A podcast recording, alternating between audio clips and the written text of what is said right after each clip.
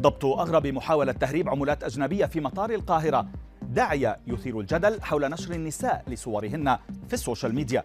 توقعات بفرض تويتر رسوما على أصحاب الحسابات الموثقة. أبرز أخبار الساعات الأربع والعشرين الماضية في دقيقتين على العربية بودكاست. في واقعة وصفت بأنها أغرب محاولة تهريب عملات أجنبية كشفت السلطات الأمنية المصرية عن ضبط شخص حاول تهريب عشرات آلاف الدولارات واليوروهات داخل أحشاء طيور مجمدة في مطار القاهرة.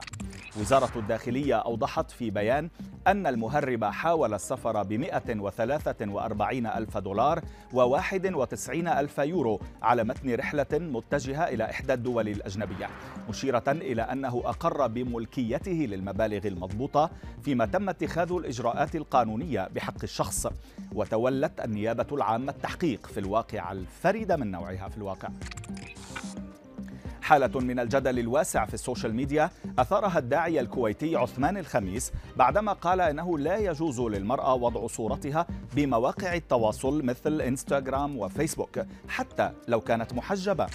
فتوى الداعية الخميس تصدرت ترند في تويتر وقسمت الآراء بين مؤيد ومعارض فيما عبرت العديد من النساء عن غضبهن وامتعاضهن. وقمنا بنشر صورهن إلى جانب الفتوى مؤكدات أن كشف وجه المرأة ليس حراما. في المقابل تضامن مغردون رجال معهن وطالبوا بعدم فرض وصاية على ملبسهن وطريقة حياتهن. إلى السودان هذه المرة حيث أثارت جريمة مقتل فتاة قاصر على يد شاب أمام المارة بالشارع العام قرب منزلها أثارت غضبا واسعا في البلاد. صحيفة اليوم التالي المحلية أوضحت نقلا عن شهود عيان قولهم إن الشاب كان تقدم لخطبة الفتاة التي رفضته وظل يتردد على منزلها مشيرين إلى أن الجريمة وقعت عندما كانت الفتاة في طريقها إلى متجر مجاور لمنزلها في أم درمان فلاحقها الجاني وقام بمناقشتها واستل سكينا وطعنها فيما ألقت الشرطة القبض عليه وباشرت التحقيق معه لمعرفة ملابسات الجريمة. ما زالت قضية رئاسة إيلون ماسك لشركة تويتر تتصدر حديث السوشيال ميديا ووسائل الإعلام عموما. الجديد هذه المرة هو تداول توقعات تفيد بأن تويتر يدرس فرض رسوم على أصحاب الحسابات الموثقة بالعلامة الزرقاء.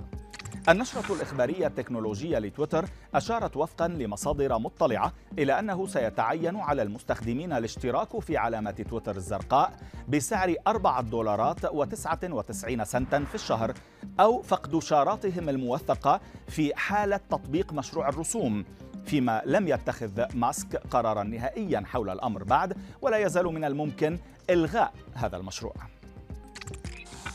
وفي خبرنا الأخير أفادت وسائل إعلام صينية بأن رجلا أخفى عن زوجته وعن ابنه أنه ربح 30 مليون دولار في اليانصيب مشيرة إلى أنه تبرع بجزء منه إلى المؤسسات الخيرية لكن ما السبب الذي دفعه لإخفاء المبلغ؟